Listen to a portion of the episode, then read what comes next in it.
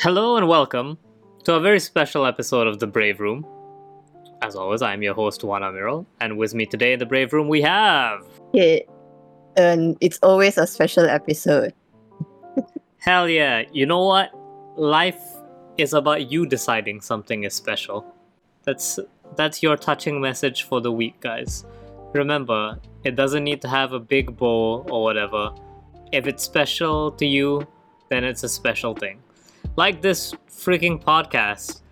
And if you're listening to this, and our editor has done his job correctly, then don't forget to check us out in the most special Brave Room episode, which is our panel live at AMG this Saturday. Woo! Woo! It's at 1 p.m. GMT plus 8, right? Yes, it is. And we're talking about this small indie game because, you know, everyone needs to check out these indie games more. Small indie game called Genshin Impact. And Kit loves it so much, so we decided to do a special episode talking about it. Go ahead and check that out. I will probably have it uploaded to the YouTube channel after it goes up there. So, you know, make of that what you will. And don't forget to leave a comment on this episode, because if this hits 1,000 plays, we have to take one of your terrible, terrible responses. Surprisingly, not that much feedback from the MOBA episode. People not salty enough? Oh, I got some though. I got some people. I got your brother, who was upset. He said, "You know that the fighting game community is just as salty as the MOBA community, right?" And I'm like, cool, that wasn't my point. MOBA stinky, that was my point. Anyway, just thought we'd do that bit of housekeeping. Today we're talking about card games, and surprisingly, this was suggested by Kit for this week's topic. Yeah, mostly came up because I've been playing this free game on Steam called Storybook Brawl, and I'm surprisingly having fun with it, so I thought, hey, why not just chill it a little bit, you know? Does it use edgy redrawings of fairy tale characters? For the most part, they're not that edgy. There's a mix of grimdark, slightly renamed, legally distinct characters, and the rest are like, yeah, what you'd expect. Red Rider's Hood. I think we could do a whole episode on reused fairy tale characters, because, like, oh boy, I played Smash Legends and I hate the character designs in that. But yeah, so how does that card game work? Is it like Hearthstone clone? Teppen clone? It is technically a Hearthstone clone, but specifically Battlegrounds. And best thing, it's free and not made by Blizzard, haha. But yeah, it's currently in early access, and you can pay a little bit for like the founder's pack and such to get new heroes. But while I'm enjoying it, I don't think I'll pay just yet. Yeah?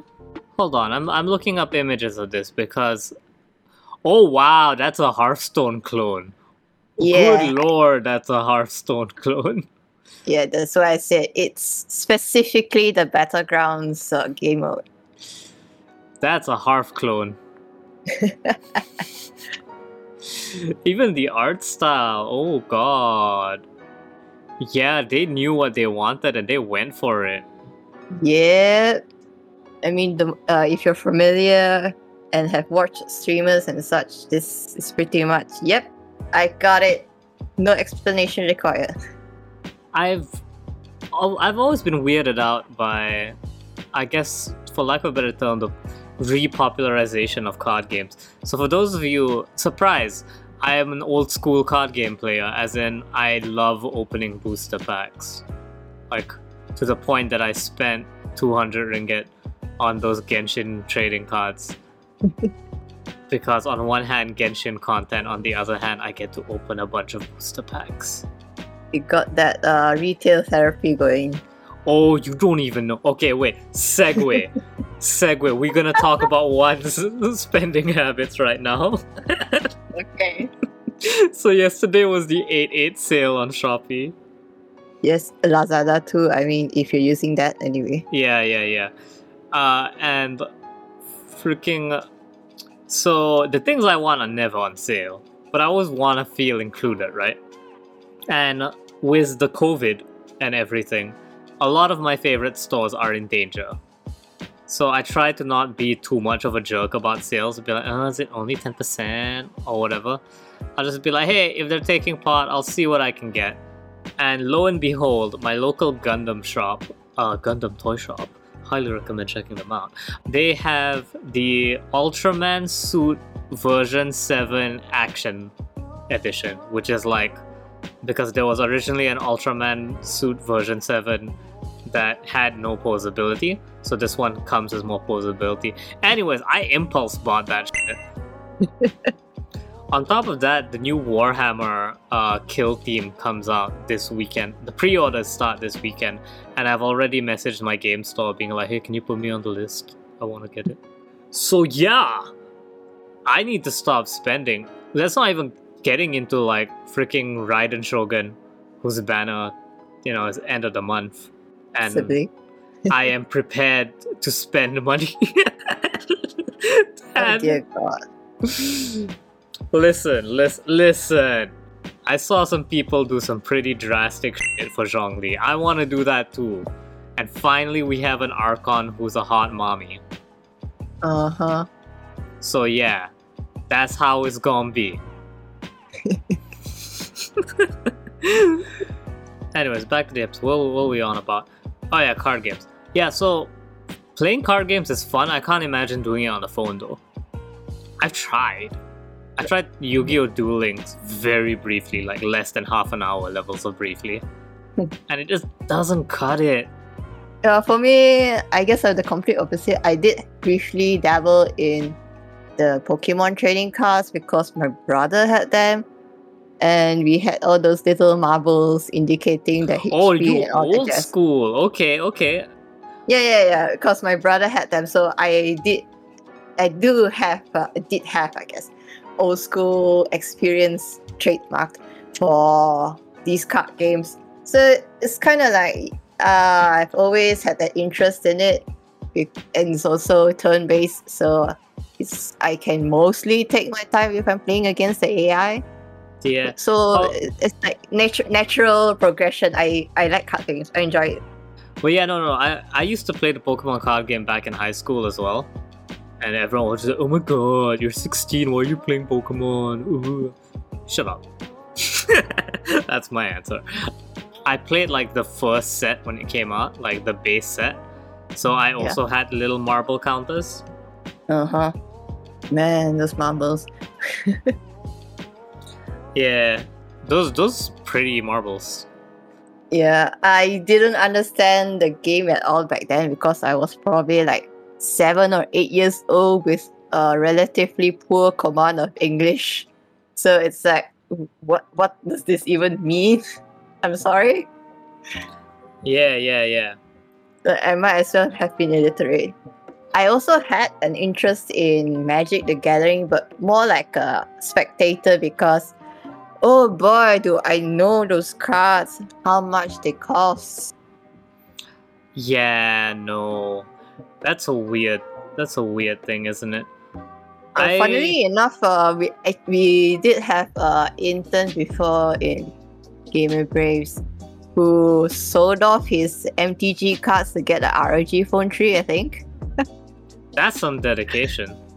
Yeah, he was talking a little bit here and there, and some of the cards were like 100 to 300 ringgit. Like, Jesus Christ.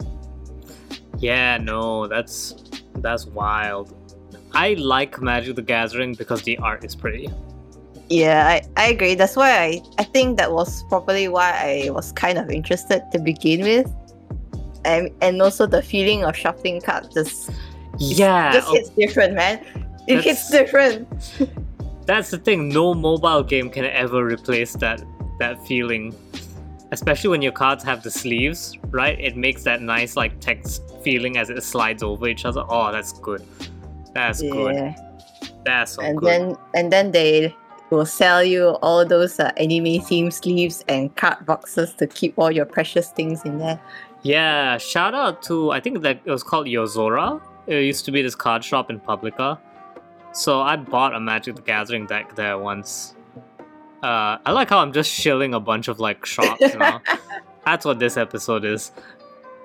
But yeah, so my friend and I would just, we went over one night and just played Magic the Gathering there because he bought a Dragons of Tarkir expansion, and like he bought the entire booster box and just built his own deck there.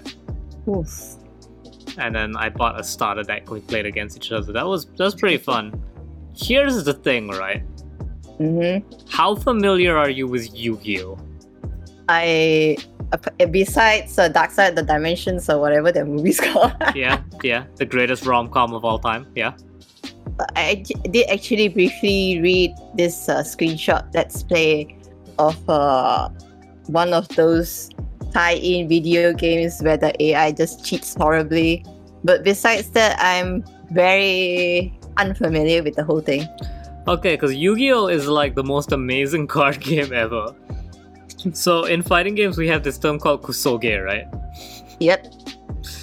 Which is like just broken fighting games, disgusting stuff. Yu-Gi-Oh! Is a Kusoge card game. Does it have anything to do with Port of Greed? No, but that's funny, and I think I should explain that to the audience. So Port of Greed is a basic starter edition card. You know, every card game has that one card that just exists to let you draw more cards, right? Yep. So I think in Pokemon it's called Bill, the trainer Bill. So it's literally just draw two cards, and a bunch of other card games have that. But in Yu-Gi-Oh, Pot of Greed does let you draw two cards. That is the start and end of its effect. But Yu-Gi-Oh cards are so wild in what they do that just letting you draw two of them is too broken. And so Pot of Greed has remained banned for years. Amazing. My friend explained it to me, like, the concept is you are plus one with Pot of Greed because you play one card to get two cards. So you're like one in the positive. And like, depending on the game, the power of being plus one fluctuates wildly, and in Yu-Gi-Oh, being plus one is too much power. I understand it now. So my friend plays this Yu-Gi-Oh deck, Drytron and Chaos Max. So what Drytrons do is they are these dragon support monsters with zero defense. And like, one of their abilities is to be summoned as your opponent's monster. And Chaos Max's ability is that if it destroys a defense position monster, because by right, the way defense position works is a defense position monster, when destroyed, will not deal life point damage to its owner. That's supposed to be the benefit of using defense position, right? Okay. So what Chaos Max does is, not only does it do damage based on Chaos Max's attack minus the defending monster's defense, it doubles it. Oh no, I think I'm seeing it now. Yeah, it's in Dark Side of Dimensions. Kaiba uses Chaos Max specifically for that effect. And it's like, okay, Chaos Max has 4,000 attack, which is like, I think currently the highest in the game. But you know, what? It's gonna do like, you have like 1,500 difference, so you double it, it'll be 3,000. That's bad, but you can come back from that. But Drytrons have zero defense. So you do 8,000 damage.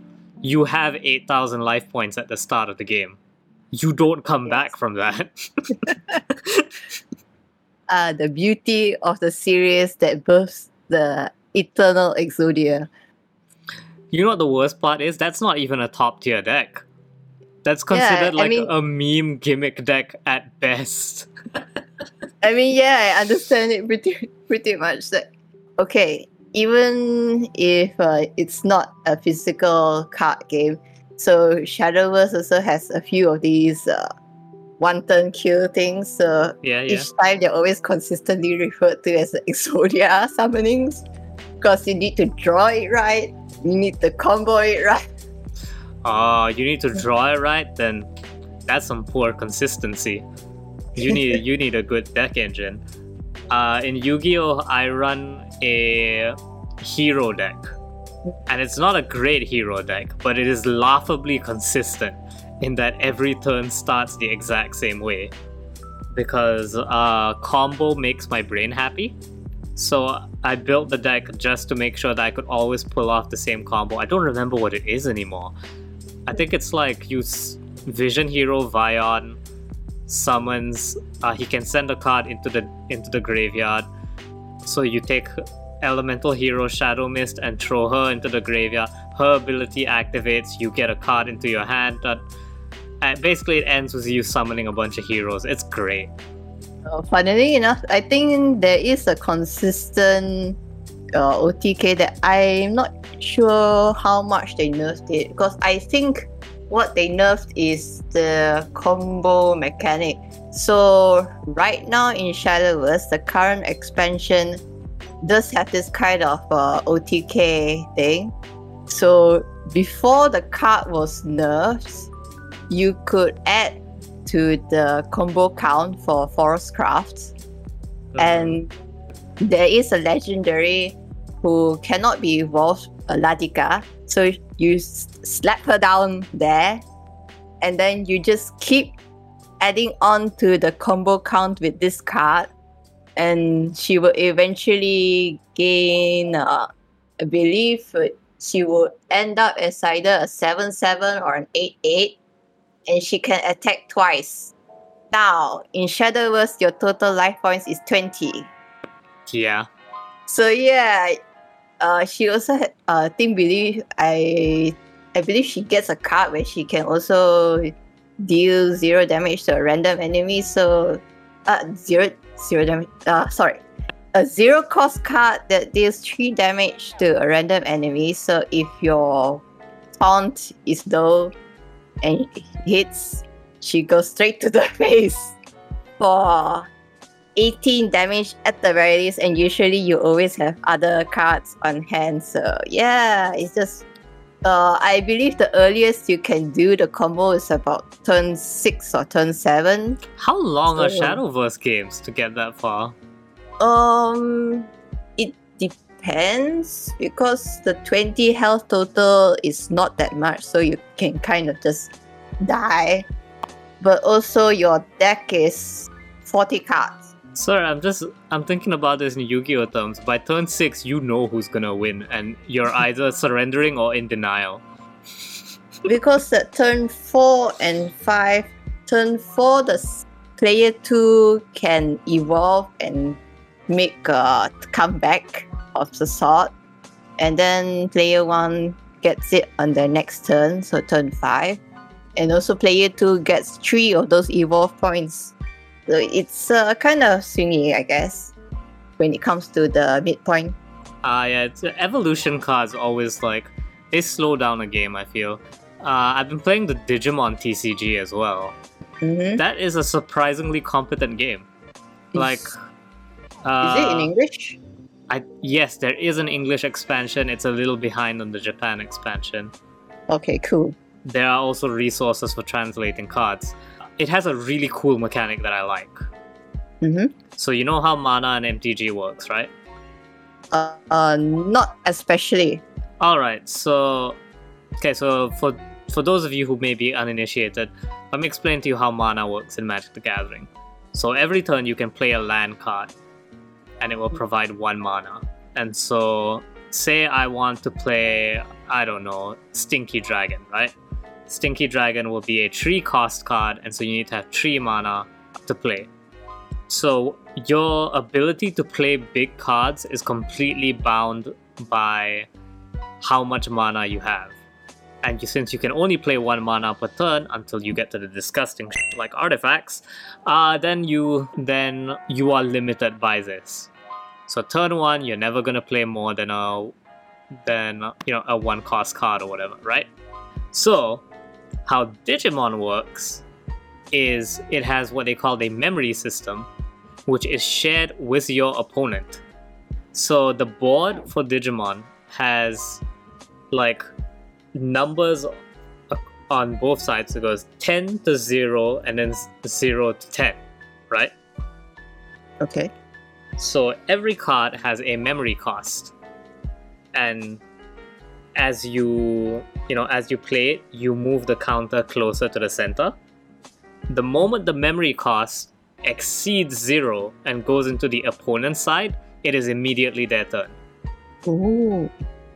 Okay. It is the most clever system I've ever seen, because you can play, like, for example, you're recommended to digivolve your Digimon from the start, right, from a baby, but you can raw summon like Hercules Kabuterimon or whatever, right, a stage 4 Digimon, and it will have it has a different cost for if you're evolving it or raw summoning it, and the raw summoning cost can be, it goes up to 13, by the way, I made a mistake. So for example, I could have 2 memory now, and I could go, yeah, I'm gonna raw summon, Imperial Dramon or whatever, and for 12. So the problem is, now your opponent starts with 10, and it's their turn. You didn't get to do anything. Like, the moment memory touches the opponent's side of the field, it is their turn. Mm-hmm. It is so freaking clever. And then there's a bunch of other cards as well. Like, one of the supporter cards you can play makes it so that as long as, like, because what you can do if you want to choke out your opponent is you can make sure that your memory never exceeds 1 on their side. So, like, I'll only ever play cards so that memory moves to 1, right? Uh-huh. There are cards that you can play that say, if you have less than 3 memory at the start of your turn, you start with 3 memory instead. Okay. So now your opponent's like, well, I can't choke you out anymore. I may as well play bigger cards, because you're going to start with 3 memory no matter what I do. Also, if you don't spend your memory, your opponent starts their turn with 3. So say, for example, I ran out of cards and I said, well, I can't do anything, it's your turn now, then the memory counter immediately jumps to 3. It's such a clever system. I think I want to see that in action, because explaining it sounds interesting, but yeah, I like a visual. Hey, it would be handy to put it. Yeah. Local game stores, mind helping us out with that? Wink, wink. We'd love to insert a huge thanks to your store here. Also, shout out to the Digimon card game for remembering that Stingmon exists. That makes you canonically better than the Digimon Vital Bracelet, which has decanonized Stingmon. Press F in the chat. Oh man. You can also get Dino Beamon, which is the other Stingmon fusion, and it's actually good. But yeah, no, Digimon card game. A lot more fun than I thought. The only thing I hate is that red decks are the most gorilla deck I've ever seen. Gorilla. So big HP and all that jazz? Big number, completely designed around killing other Digimon. Like, I think... Yeah, I get that. There's a card called, like, Gaia Force or something like that, and I think it just straight up destroys a Digimon. It's just like, yeah, pick one Digimon, it's gone now. Yes, Absolute Tolerance. Just so that you know, Portalcraft in Shadowverse has this card called Absolute Tolerance, I believe, if I'm not mistaken anyway. So he starts out at 30 costs, but... it will reduce cost each time you deal damage to any enemy. Damn. So, even if you just annihilate some random 1-cost thing, so long your card deals maybe, say, let's say 8 damage, it will reduce the cost by 8. Damn. And then, its effect is destroy an enemy, and also it can attack on the same turn you summon it. Yeah, that sounds... Wait, do you have to pay the cost every time you attack? What do you mean by pay the cost? Because you said the cost goes down every time he attacks or something like that. The cost goes down every time you deal damage the enemy, but there is a slight caveat. The cost reduction only takes place when it's the enemy's turn, so yeah, so you have to deal. Yeah, you have to deal the damage first, and then when you end your turn, then the cost goes down. But I mean, that's not too big of a downside, if you can say, because your tolerance can just go straight to face anyway. Yeah. So you just need to survive one more turn, and that's it. And that kind of reminds me of one of the most deliciously evil Yu-Gi-Oh cards I have. Mm-hmm. And it's so shitty that I own a physical copy of it. I went, because I play on an online simulator. So it's called Masked Hero Dark Law. And I love what this card does. It's got two abilities. The first ability is that anytime your opponent would discard a card, not even discard, anytime your opponent would send a card to the graveyard, and because phrasing is really important in Yu-Gi-Oh! So as long as a card is headed to the graveyard, it does not go to the graveyard. It gets banished from the game instead. So in Yu-Gi-Oh! A lot of decks will send cards to the graveyard to make searching easier, because there's way more cards that have the ability target a card in your deck, in your graveyard, versus target a card in your deck. So most decks are built on the concept of sending the card you want to the graveyard. And Dark Law sits here, ever vigilant, punting that card out of the game. I see. And it gets even worse than that. That's the first ability, which is already messed up. And then you have the second ability, which is, if your opponent would add cards to their hand that are not the free card you get at the start of your turn, pick a card at random from your opponent's hand and banish it. Oh dear god. And remember how I told you my deck is super consistent? Uh-huh. It is built to get Dark Law out at the start of the game. Remind me not to play against you. I mean, it's really like, once you know it's coming, it's easy to like deal with. Mm-hmm. But yeah, if you're not ready for it, oh boy, Dark Law is an anti-fun card. The only problem is after that, you have to keep Dark Law alive. It's yeah, it's hilarious how little fun your opponent will have when Dark Law's on the field. I can imagine. This card started an arms race with my friend and I, where we were just teching our decks for each other. So once Dark Law came out, and I started using it, my friend was just like, okay, lesson learned. Now I have to be able to kill you in one turn. And that's how I got the Drytron situation, where now he plays an OTK Drytron. Fantastic. Deserved. See what I put up with? Absolutely deserved. And this is why when you said, oh, this card is deadly in turn 6, I said, what? That is too long. Because our games don't last longer than 4 turns. Because turn 1, Dark Law comes out. Turn 2, Dark Law is gone and a Drytron is in its place now. And if I'm lucky, I can hold off Chaos Max for one more turn.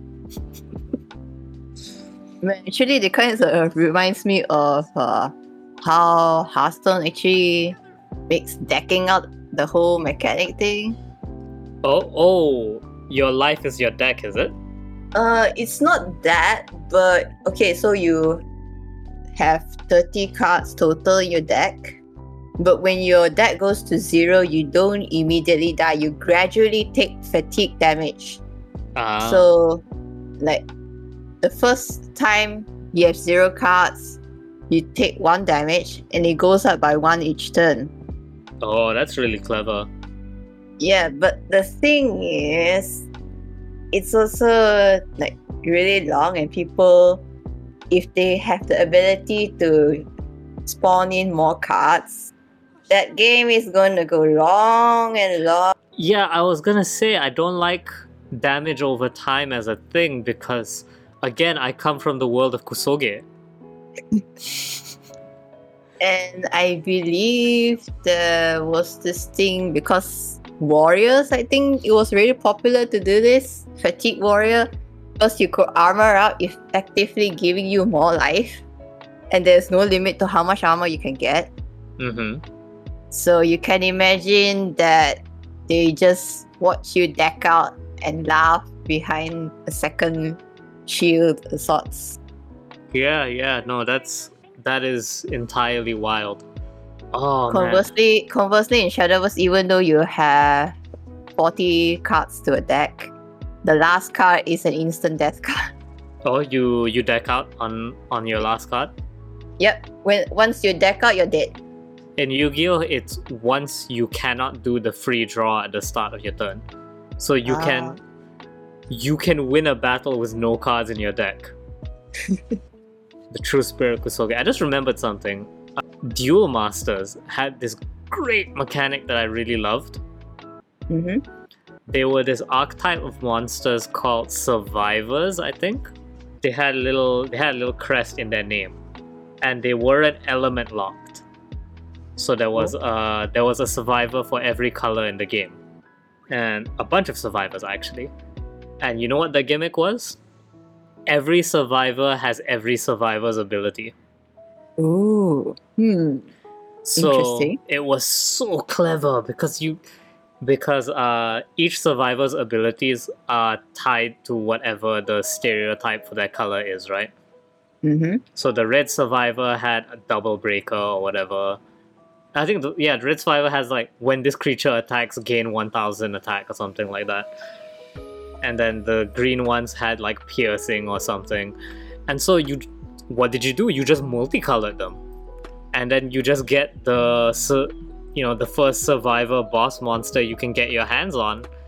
And ta-da, surprise, you have a monster with three broken abilities because you've got three survivors on the board. That's really clever, and I'm really sad less card games have done that. Kind of wish more games would do that, because that's really, really cool. There's like a couple of exceptions in Shadowverse where you could change the final card into a victory card instead. So, but that also relies on you actually decking out. I think only Forest sort of has a more reliable way for it. It's Forest again. Of course it's Forest. Forest is the combo-oriented class because they have a lot of cards that use the number of cards you play a turn. Okay, here's the thing. Green decks in every game are great. They are always amazing. So in Magic the Gathering, green decks are big monster. They have the big creatures are usually green. The rotation I played in Magic the Gathering was the Eldrazi rotation. So green had werewolves, where they had the ability to transform. They were two cards in one, and they could transform under specific conditions. I used to play a green deck in Pokemon, and for a while Pokemon's grass type gimmick was energy efficiency. So you had one Sceptile who its ability was, as long as a grass energy is attached to another grass Pokemon, it counts as double energy. Ooh. And then you had a second Sceptile whose ability was you can move energy freely between your Pokemon. Nice. And then you had Yanmega, whose ability was return all energy attached to Yanmega to your hand. This attack does 20 damage per energy discarded this way. Oh god. And you literally just funneled energy into Yanmega, just enough to, knock out whatever enemy Pokemon was waiting for you. And then, just you start it up again. There was a Shaman card that I really wanted to complete this combo, because Shaman's ability was take all the energy from your hand and reattach it to as many Pokemon as you want. Even more disgusting. Is it like a stereotype where green stuff? I mean, Forest is also labeled as a green leaf. Yeah. That's why I brought this up, because you mentioned the forest nonsense. Yeah, I think so. Is it stereotyped green equals combo? Let's go. I think so. It's just like how blue is always terrible. Like, blue players in Magic the Gathering, you do not shake their hands. There is no GGs with anyone who runs a blue deck. Okay, let me think of the Shadowverse equivalent. Blue is Portal, I believe. Portal is the one with absolute tolerance. Yeah, see? You do not shake their hands. There is no GGs to be had in a blue deck. Oh boy. But I'm trying to think. There was one more stupid nonsense. Oh yeah, Garchomp. Garchomp in the Pokemon TCG. Cynthia's Garchomp, to be specific, when I played, had this ability. Pick one Pokemon, it does 80 damage to it. Thanks. It's absurd. Because it's like, you know how Pokemon rules is you each send out one Pokemon, and that's the only Pokemon you can attack. Sometimes you have attacks like Earthquake, which are like, it does 60 damage to this Pokemon and 10 to 2 benched Pokemon, you know. And then you just have Garchomp, which is just like, pick one, it dies. That one gone. I wish Dragon Rush had that level of accuracy in real life. Unfortunate. Good stuff. But yeah, this has been a fun reminisce down trading card game lane. I feel like we never really reach a conclusion with these kinds of episodes. It's just like, wasn't that fun? Yeah, I mean, if you want to talk about card games, there's just so many out there. Yeah. But just the ones you're familiar with and are fond of. Also, if you're into Shadowverse, you might as well just watch the Takamori duo. Yeah. I said I'd show them, so I did. Briefly. Yeah, good job. Here's your check. And, if you run a card shop, I'm gladly accepting offers. Just include the Stingmon expansion. I think that's expansion 03 or 02. Just include that. As long as he has Stingmon. Yeah. Stingmon's in only one expansion. So just, hand that over. And remember, that could have been you in the episode. That could have been your game store that we tanked. This has been another episode of The Brave Room. Don't forget to check out the AMG panel. Sadly, we will not be talking about card games. We will instead be talking about small indie games such as Genshin Impact. I can't wait for someone to actually think Genshin Impact's a small indie game. Maybe. Leave a comment if you are, so I can make fun of you next episode. This has been Brave Room. Thank you so much for listening. And don't forget to leave a comment. Also watch the MOBA Stinky episode, because I had a lot of fun with that one. Leave comments on that one as well. It's been the Brave Room. Thank you very much. Take care, guys. Take care. Signing out.